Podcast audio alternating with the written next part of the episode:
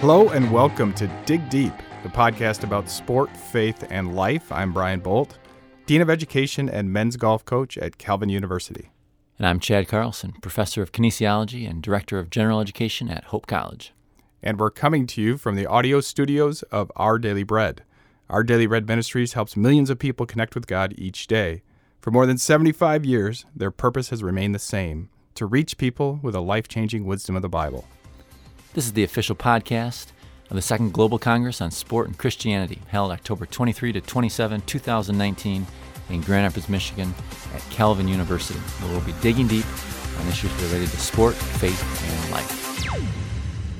Our guest today is Bruce Wozniak. He's the host of Catholic Sports Radio and has worked in sport for actually many decades. He has worked in many parts of sport, um, and we're excited to hear about his work with Catholic Sports Radio. But, Bruce, first of all, welcome to the show. And could you just tell us a little bit about uh, how you kind of arrived in this place?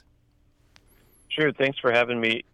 I arrived here by being raised by a father. I mean, I was obviously raised by both of my parents, but my dad was a sports nut.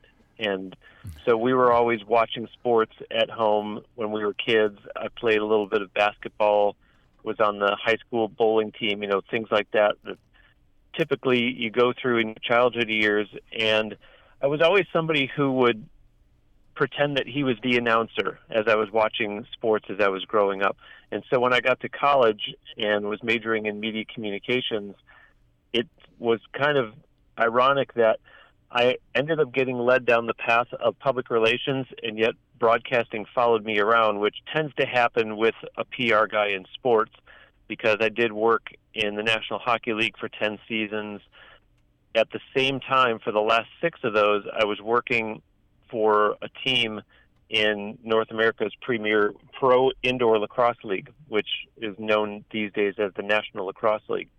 And so when that underwent a big changeover, they moved the league office, changed the name of it to, like I said, now being called the NLL.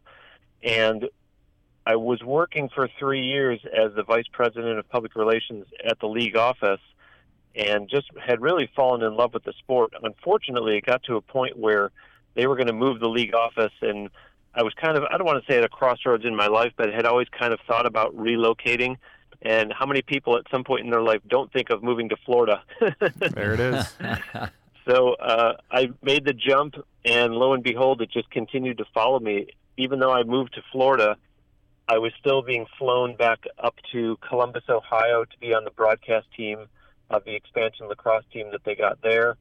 A year or two later, I moved to the Tampa area, and I had been in Jacksonville, and all of a sudden, one of the former owners from one of the lacrosse teams started up an expansion franchise in Orlando, and asked me to do the same thing. I was going over there, and I was either on the regional sports network announcing their games, or on the ESPN radio affiliate when it wasn't a TV game.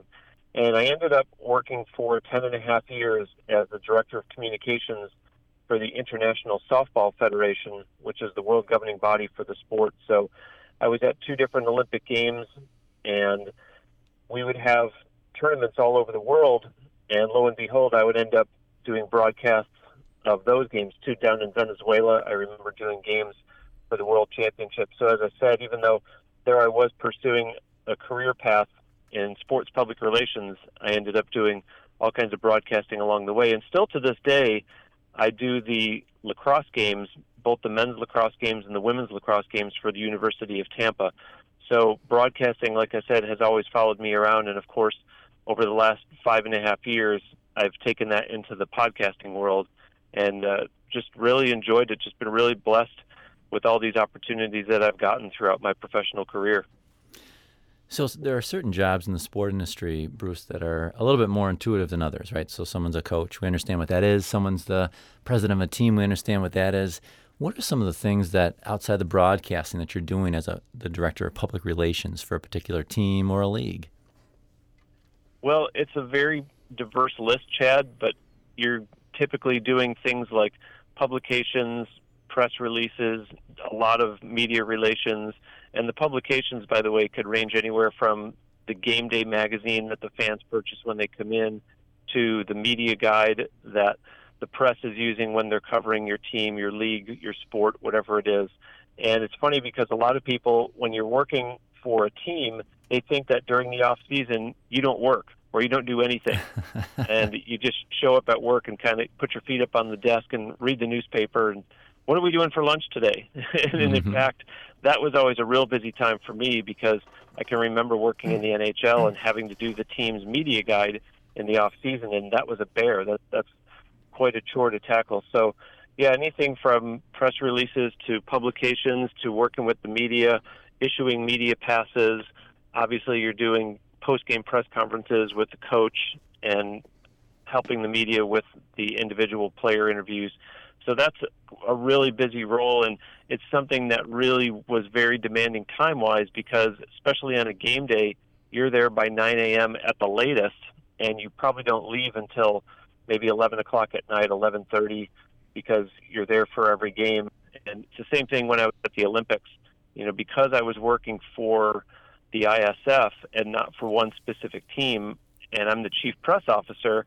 I had to be at every game every day. So you know, you come yeah. back from some of those trips, and people want to hear about the sightseeing that they assume that you did in these countries, and you know, all I could tell them about was what I saw when I would leave in the leave the hotel in the morning and go to the stadium, and what I'd see on the on the ride back to the hotel. it was just kind of a wash, rinse, repeat type cycle. You know, Chad and I are uh, we have both spent time in college sports, and we obviously are connected to our own media directors, right? And so we see the work they do, and I can tell you, uh, I do not want to do that job just by the pure hours that they show up. And, and sometimes I'll look, and uh, uh, our sports media guy's name is Jeff Phoebus, and often I'll see emails at 1 or 2 a.m. And uh, it's just, it's like you said, it's very behind the scenes and somewhat thankless. Uh, if we get a little bit deeper into just that part of your role, you've got a lot of different roles, but just a little deeper into that part of your role, I'm kind of curious about the message and the idea that uh, sometimes some of the stuff that's put out is fashioned in a particular way that it, it just doesn't it doesn't ring true or it may not ring true to you. Were you ever in a in a dilemma or a circumstance where you were asked to push something out or create an image that um, just didn't sit right with you? You know, I was in a lot of situations, unfortunately, where you have to spring into crisis management mode. Nothing is mm. springing to mind immediately of what you're describing, but I would not wish upon any sports PR person to have to go through the things that I went through, which was anything from we were at a time when jumbotrons, as you call them, were kind of just coming into fashion. We had moved into a new arena, and lo and behold, thankfully, nothing was going on. Nobody was hurt. No, nothing was.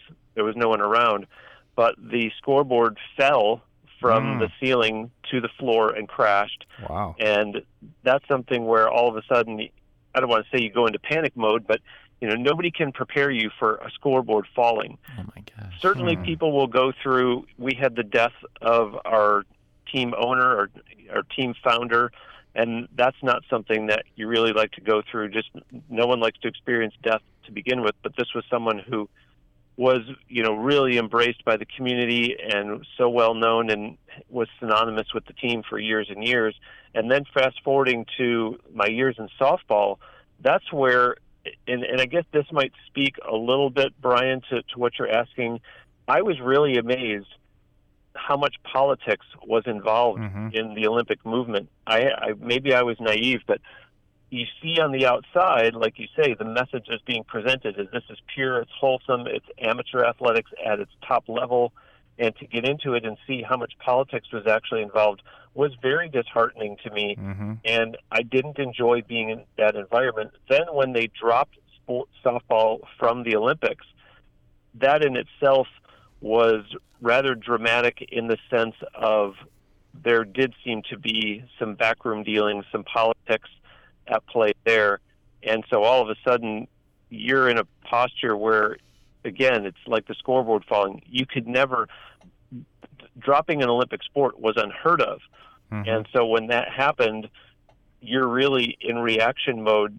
And then you finally let the dust settle and you say, okay, now we have to be proactive instead of reactive and start to put out messaging on why the sport deserves to be in there. So you're not really doing anything at that point where you're putting out a message you don't believe in. You're all of a sudden having to defend yourself, if that makes sense. Yeah.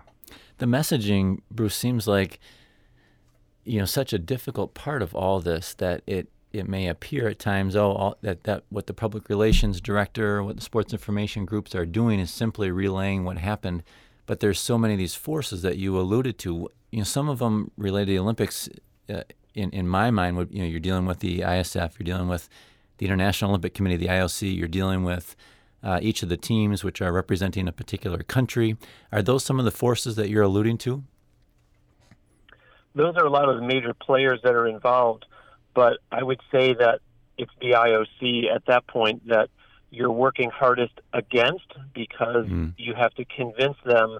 And so think about it. You know, as Christians, we battle our egos because Satan wants us to make it all about ourselves, where we know that everything that we do should be for the Lord. And so in that case, you are having to very much puff your chest out and say, okay, here's who we are, here's why we're good.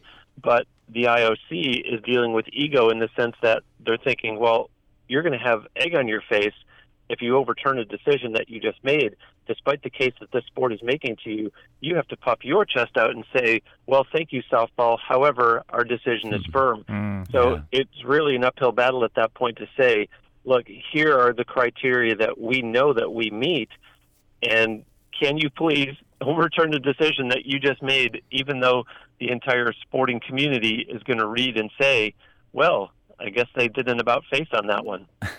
yeah.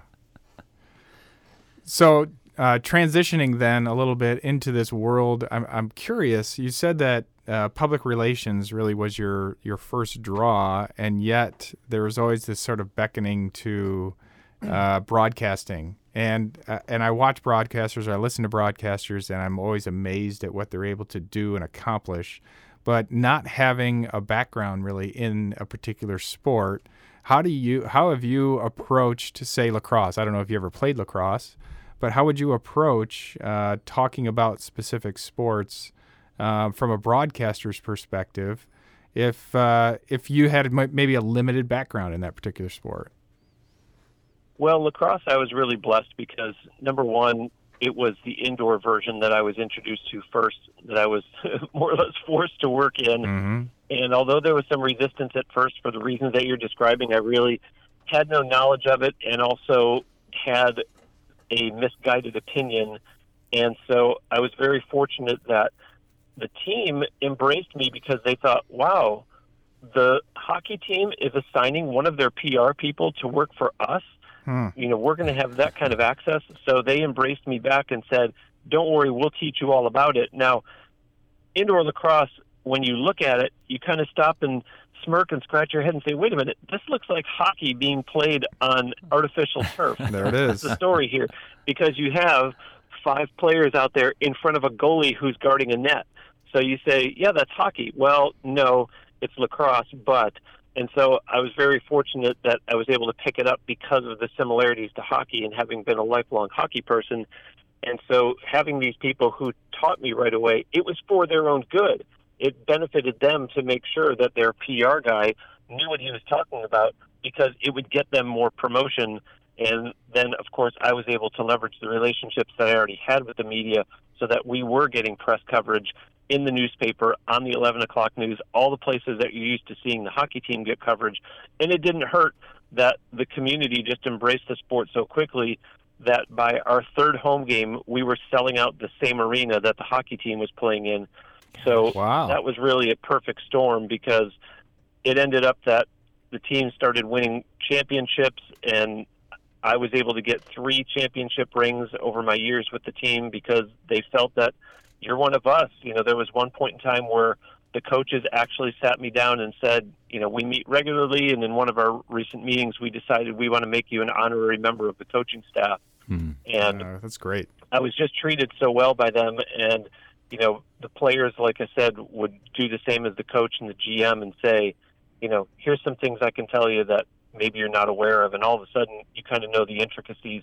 It was really more taking the outdoor game when the University of Tampa hired me and saying, okay, now I need to learn a little bit of a different aspect that you're right. You know, I do have to kind of catch up on and sound knowledgeable in as the broadcaster, because otherwise you will get emails. Sure, absolutely. I watched the broadcast, and uh, what's he doing talking about X when it should be Y? right. so we have softball, hockey, lacrosse. I mean, w- what a cool uh, spread of sports throughout your career. You've you've developed a lot of relationships. Talk about uh, the experiences you've had re- related to faith and some of the relationships with the athletes, the coaches, the front office, all those you've worked with in the sport industry. Yeah, that's something that obviously is a bonus. Um, you know, for whatever reason, we as Christians, we don't, I don't want to say wear our heart on our sleeve, but excuse me, you, you certainly don't lead with your faith, unfortunately, in business situations. But we also do know as Christians that it's easy to recognize faster when you are looking for it. And so it hmm. has been nice, especially when you hear, and it could be something very subtle, somebody make a reference to, we've been really blessed. Or you can say that, you know, I prayed about a decision.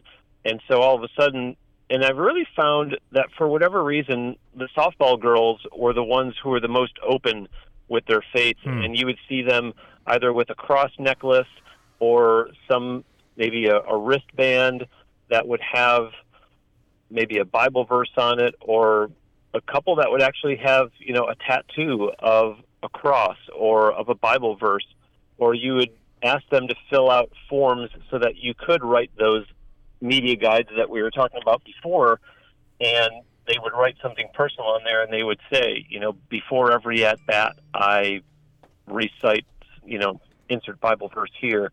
And so I think that they were the ones that I found to be the most open with their faith. It doesn't mean that the lacrosse players or the hockey players weren't. It was just these girls were very proud of their Christian faith and didn't hesitate to let people know about it.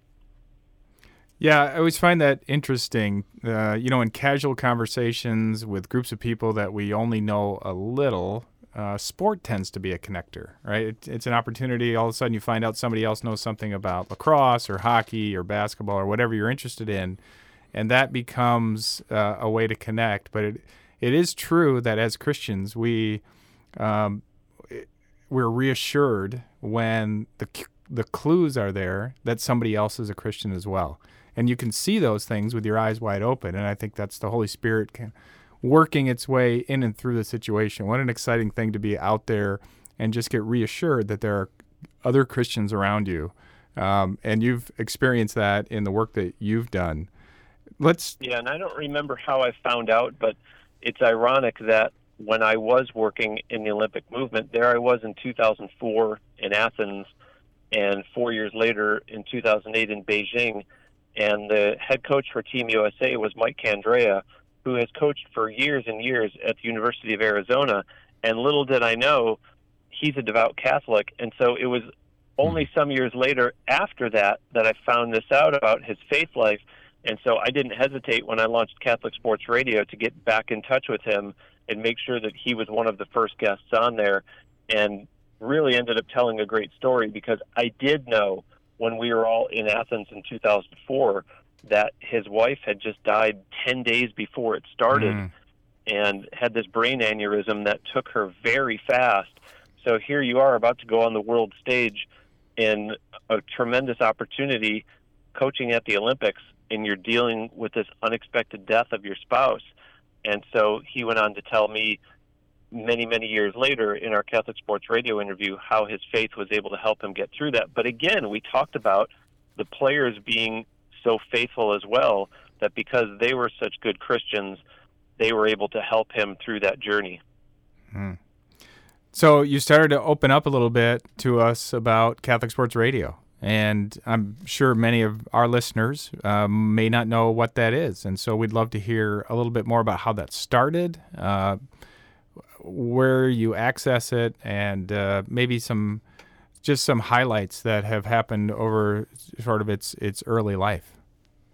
Sure. I actually, in a roundabout way, you could say had been called to it in September of 2012, and I was on a riverboat on a business trip in Brazil. I was on the Amazon River, and I have a lot of stories that start already, like that. had already kind of determined at that time that when I got back from that trip that I was going to be giving my two weeks notice and leaving the ISF, and it was for something that I was going to pursue that was going to be Catholic based, that was going to be my new full time endeavor, and unfortunately, it went the wrong way within maybe about a year's time. But I never lost the idea of combining our faith life and our sports life. And so, fast forward to the podcast that I've done for five and a half years, and this idea never left my head of combining faith and sports. And I thought, you know, here I am doing this other podcast that I do every week, and I've gotten listeners from 147 countries around the world. I have all this great equipment, I have all this knowledge. I think the Lord has blessed me with all this to use it to glorify Him. Why not make a show out of that concept of the intersection of your faith life and your sports life? So, Satan, of course, didn't like that idea and was really trying to get me to bury that idea. In July of 2018, I went and sat with my pastor, told him the idea. He loved it, was very supportive, gave me some advice, even recommended a few guests. Of course. Mm-hmm. And all of a sudden, I just kind of, the notebook would get pushed further and further to the corner of my desk. And I would tell myself, you need to get that going. And finally, I started telling myself, well, if I'm going to only interview Catholics, now, mind you, this is current or former athletes, coaches. When I say officials, I mean umpires or referees clergy, administrators, Catholics that have one of those or have had one of those roles in sports, you think, well, that's probably a big pool. But I started telling myself that's probably going to be pretty difficult to find, and maybe I shouldn't plan for a show that's going to be every week. And and guys, as soon as I had that thought, as soon as I had that thought, I told myself, that's Satan trying to talk you out of doing it. You're going to do it every week now. It was almost, I'll show you. So I really kind of rolled up my sleeves at that point and said, let me make the list. And started mm-hmm. putting together this list of Catholics that I knew in sports and started making some contact and told myself, it's not one of those New Year's resolution things. It just happened to be what time of the year it was. I thought, okay, once the calendar changes over and January starts, I'm going to start recording some interviews. So the first Monday in February of this year, I launched the first episode of Catholic Sports Radio and now I'm up to 27 episodes that are out. So 27 consecutive Mondays, I've released an episode, and it's every Monday morning. But of course, it's podcast, so they're available anywhere that you listen to podcasts. I always tell people to start at CatholicSportsRadio.net because you can listen there, but then there's all kinds of links there so that you can go and get it instead if you prefer from Apple Podcasts or Spotify or the iHeartRadio app. Stitcher, Overcast. There's so many out there, and we do have a long, long list of them on that website. But yeah, some of the stories that I've heard have just been wonderful. Most recently, I interviewed Rich Donnelly, who was a longtime manager. Well, I should say coach because when we think of manager in baseball, he's kind of the head guy. And Rich held several coaching positions in Major League Baseball for 25 years. And nowadays, he is a manager of a minor league team, but told a great, great story on that episode about, unfortunately, having lost his daughter when she was only 19 years old. But again, there was a lot of sports involved in his story, and it just shows you that these guests that I talk to are human also. So we look at guys like that and all you see is his name being attached to Major League Baseball or a National Hockey League player that I interviewed. There's another guy who he rose to number one in the world as a heavyweight boxer. And unfortunately, our society is conditioned to look at these people and put them up on a pedestal and think that their life is glamorous and everything is perfect.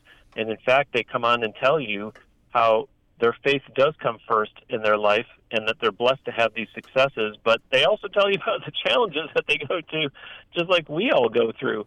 So it's great to hear this testimony because it gives encouragement that, look, you're not alone in the struggles that you're going through, but at the same time, we're really working to show people that sports are great and there's so many terrific qualities to participating in sport. However, we can't lose sight of what should come first in our life, which is our faith life. And so we're here to worship God. We're not here to worship sports or worship big contracts or worship these superstars who are making names for themselves in whatever their sport is.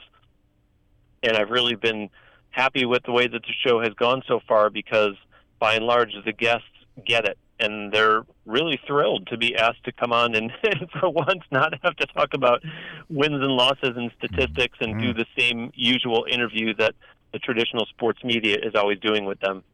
The the types of interviews that, that you had traditionally probably given throughout much of your career. Um, the the list of Catholic Sports Radio podcast episodes and interviews is compelling and as varied as the personalities that uh, uh, that you're, you're interviewing. Um, I'm, I'm interested, Bruce, in, in you speaking a little bit more about um, the ways in which you've taken this leap of faith into I'm not I'm going to do this every week. I'm going to find somebody every week, and you know, with your extensive contacts in the sport industry, no doubt that's been easy through the first 20 some episodes. Um, how are you finding some of these leads now after sort of your own relations, um, your relationships that have driven some of the early interviews have been exhausted? How are you finding the new ones now? Believe it or not, I really feel as though God told me, you do the podcast, I'll get you the guests.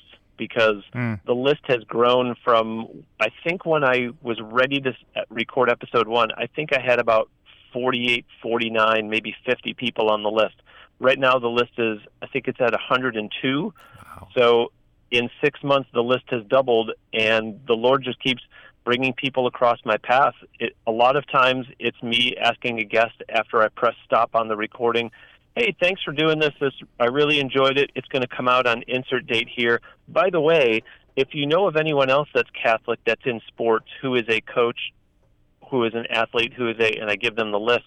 And so some of them have been able to give me referrals.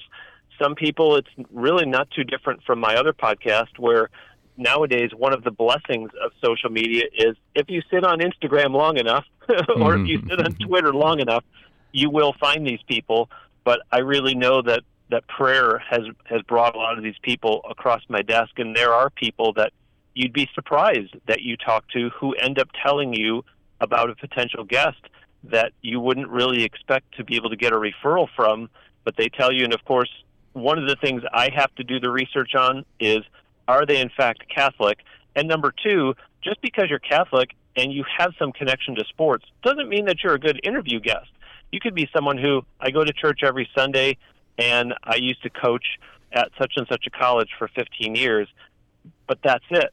If this person isn't really deep in their walk, then you say, well, what am I going to talk to them about for 22 minutes? So there does have to be an element where you kind of broach that subject with a guest of tell me about your faith life before we just bring you on the show because we're not going to talk about wins and losses and statistics. So are you involved in any ministries? Are you involved in and you kind of hold their hand and lead them to tell you where you can kind of get right away that okay, this person is going to be qualified as the type of guest that I'm looking for. So I'm not sitting there at the five minutes, 17 second mark think, thinking, what are we going to talk about for the next right. 15 and a half minutes? you know, Bruce, you talk about prayer and the power of prayer in all aspects of our life, but also our, our enterprises, our careers. And um, in this case, you felt led to be able to uh, introduce this this new thing. You had kind of a vision to do it, and even with the barriers that were there, you you pressed through it, and that's a compelling story. It's a compelling story for us, Chad and I, as we're um, about to embark on this uh, global congress. We're headed into October, and October 23 through 27. This congress will draw in people from all around the world. Uh, and the focus of it is sport and Christianity and that that connection. One of the things we're trying to do is be as ecumenical as possible. In other words, we're trying to bring in uh, Christians from every different faith background, and that's been fascinating to try to pull some of those things together. It makes perfect sense in Catholic Sports Radio for you to interview Catholic Christians, and um, that is that gives you some common language. We're trying to come up with language that sort of speaks to um, maybe a larger set of Christians, and that's a that can be challenging, but I, I think it's been fun for us. Um, we included Catholic um, leaders on our advisory board. Uh, we have Catholic speakers, and uh, we have one Catholic keynote speaker as well. And so we're really excited about how this whole con- conversation really is going to come together. And I'm and I'm sure that you and your um, in all your different roles have mixed with Christians from all different faith backgrounds, and we all have Jesus Christ in common. Can can we, as we close this out, can you talk a little bit about how um, you have sort of made that work and you're not trying to be exclusive at the same time um, you want to just sort of value that catholic language and that catholic faith yeah and in some of the marketing that i do for the show i do go out of my way to let people know that you don't have to be catholic to listen to the show and i think these stories that the guests are telling really almost make you forget that there is this catholic thread woven throughout the show from week to week because, as you just said, we're all following Jesus and the lessons that he gave us. And so when you hear these stories, you say, I needed to hear this person say this. And if it happened to be the Catholic priest who is the team priest for the Tampa Bay Buccaneers, so be it. At the same time, if it was someone who just finished playing a great college softball career, her message resonated with you, and that's what's most important.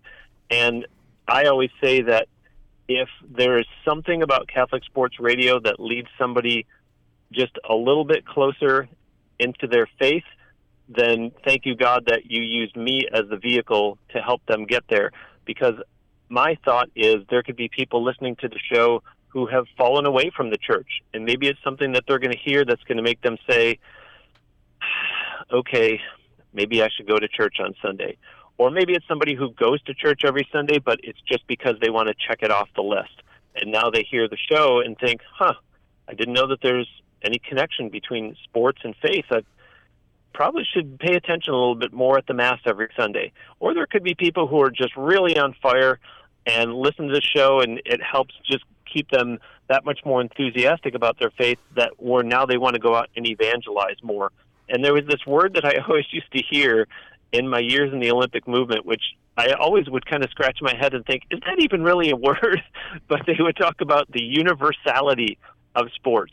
Hmm. That's where the beauty is of us as Christians and us as sports practitioners is we can all come together regardless of which denomination we are and regardless of which sport or sports plural we represent and we can all as the body of Christ unite together and talk about our faith life and our sports life. And of course, as I said before, making sure that the faith life is the part that we're putting first. And I'm I'm excited. I'm really honored to be part of the Congress, and I'm really looking forward to being there and meeting others from whatever sport they're from and whatever Christian denomination they're from. Well, Bruce, we are so encouraged by um, your story. We're encouraged by the ways in which Catholic Sports Radio is growing uh, because of your faith and because of the ways that um, God is blessing what's going on there. And we're also so excited to have you come into the event and to be speaking about some of your experiences and um, some of the experiences of some of the athletes that you've interacted with. And so this is going to be a, a really cool connection that we have, and we really appreciate your time today. Yeah, thank you, Bruce, yep. for coming on the podcast. And also, thank you for the good work that you're doing in Catholic Sports Radio. Um, we really look forward to meeting you in person. Likewise, guys. Thanks so much for your time. Let me be on the guest side for once. And again, thank you for the opportunity. I'm looking forward to speaking at the Congress in October. You're a terrific guest. This has been Dig Deep, the podcast about sport, faith, and life, and we're out.